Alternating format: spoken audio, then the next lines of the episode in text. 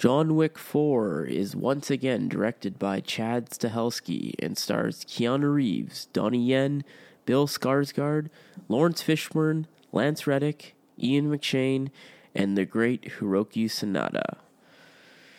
This one picks up right after where the last one ended, with John Wick healed from his wounds and ready to seek out revenge on the high table. Woo! Here we go with the fourth entry in the John Wick franchise. And what a franchise this is. I'm a huge fan of action films. I always have been. And uh, I love the aspect you can just kind of just turn your brain off and enjoy the entertainment value for what they are.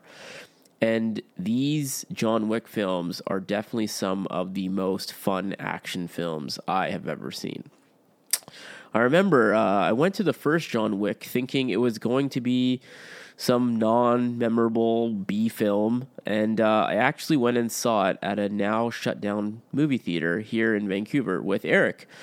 We thought the trailer looked fun, and um, realistically, we had nothing to do on a weekend, so we checked it out.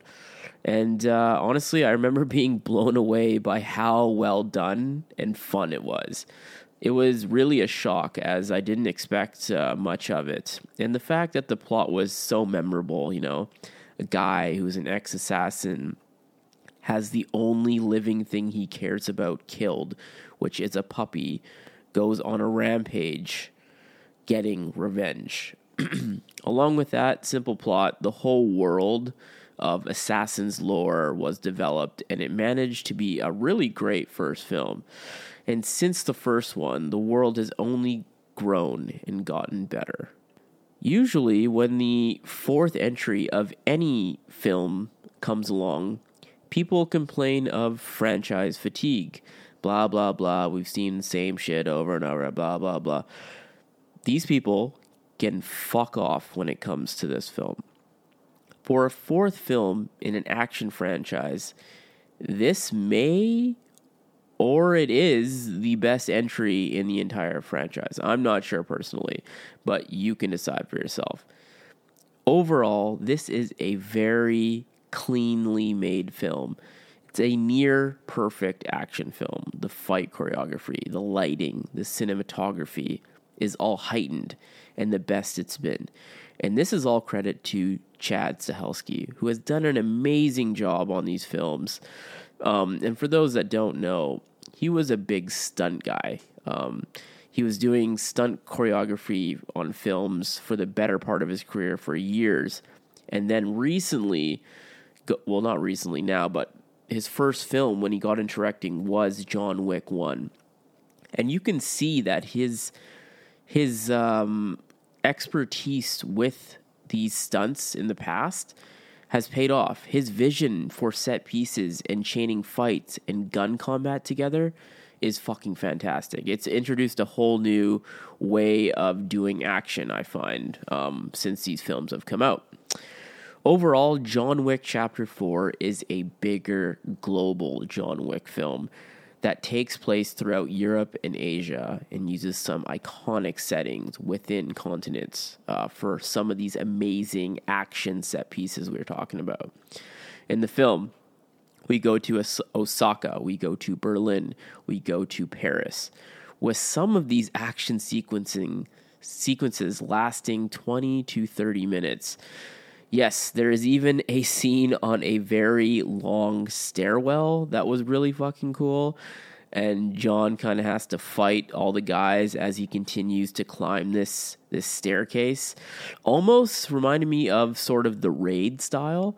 Um, really fun overall. There's some fun combat scenes, you know, using nunchucks and shotguns, and you know, he's just decapitating people in, in new ways that we uh, haven't really seen, right? One of my favorite scenes from the film is during the Paris action set piece. Um, they end up wandering through some combat into what's called the Arc de Triomphe in Paris, France. And people that don't know about this, I've I, have i have been to Paris and I've actually climbed the Arc and been there, and it is the busiest part of of Central Europe. I would say it's basically a giant roundabout, but it's like massive, massive. And people don't know in Europe, people just drive where the fuck they want. They don't care. There is no like lanes where you have to like stay stay in one lane or the other. People are crisscrossing, driving as fast as they want. It is pure hectic. Like you are going to get hit if you walk out in front of these cars during um, around this arc area. And the fact that Chad was able to kind of build a action set piece around the arc with cars flying in, guys getting thrown in front of the cars as John's fighting them.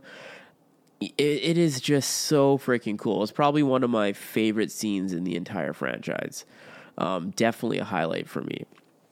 Along with the set pieces, um, this one also has some iconic new characters who have been the best ones they've introduced into this world thus far. Donnie Yen's character, Caine, is so fucking good. Yes, he is blind like Rogue One. Pretty funny coincidence. On top of that, he's just a game changer. He was such a fun and charismatic character with an actual backstory we as the audience end up caring about. It's it's really well done. Another fun character is the guy that goes by the name Mr. Nobody. Um, he's cool, but also, yes, the part of the fact that makes him cool is that he has an awesome dog that just mauls guys um, for him. And he plays a bounty hunter trying to take out Wick.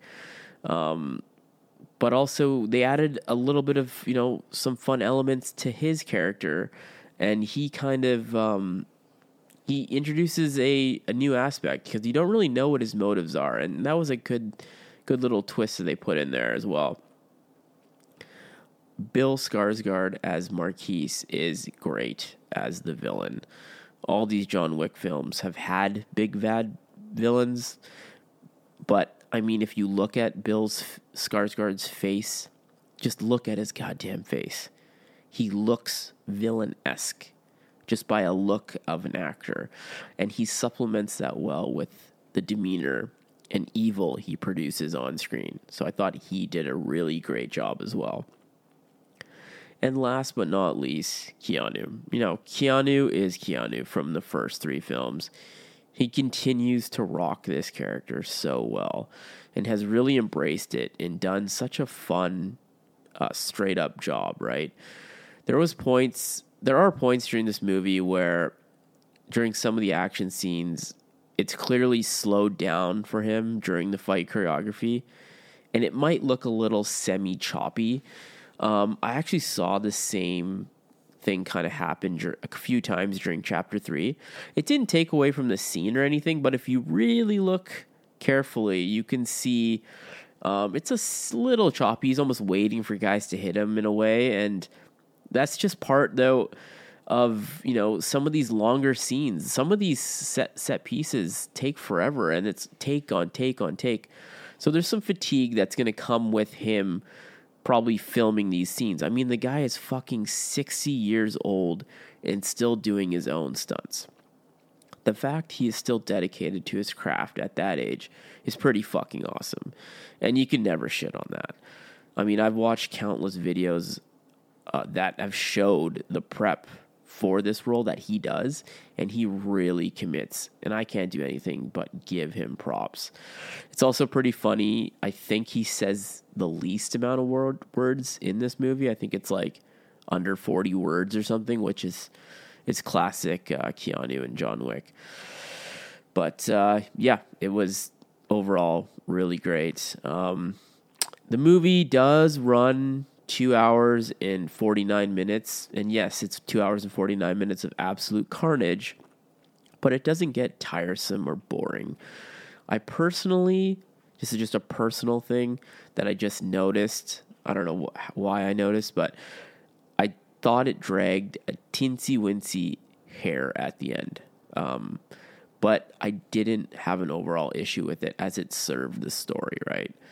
Like I said, I'll never can I'll never shit on anything for being too long. But I just for some reason I noticed a teensy wincy it, it dragged a little bit in this one, but overall overall, I'm just happy to respect and just appreciate the films we've been given in the last 10 years. If you think about it, in the last 10 years, in terms of franchises, and I'm thinking, you know, more than one, more than three films, let's say, there have only been three franchises that have delivered these senseless action films that we can appreciate, right?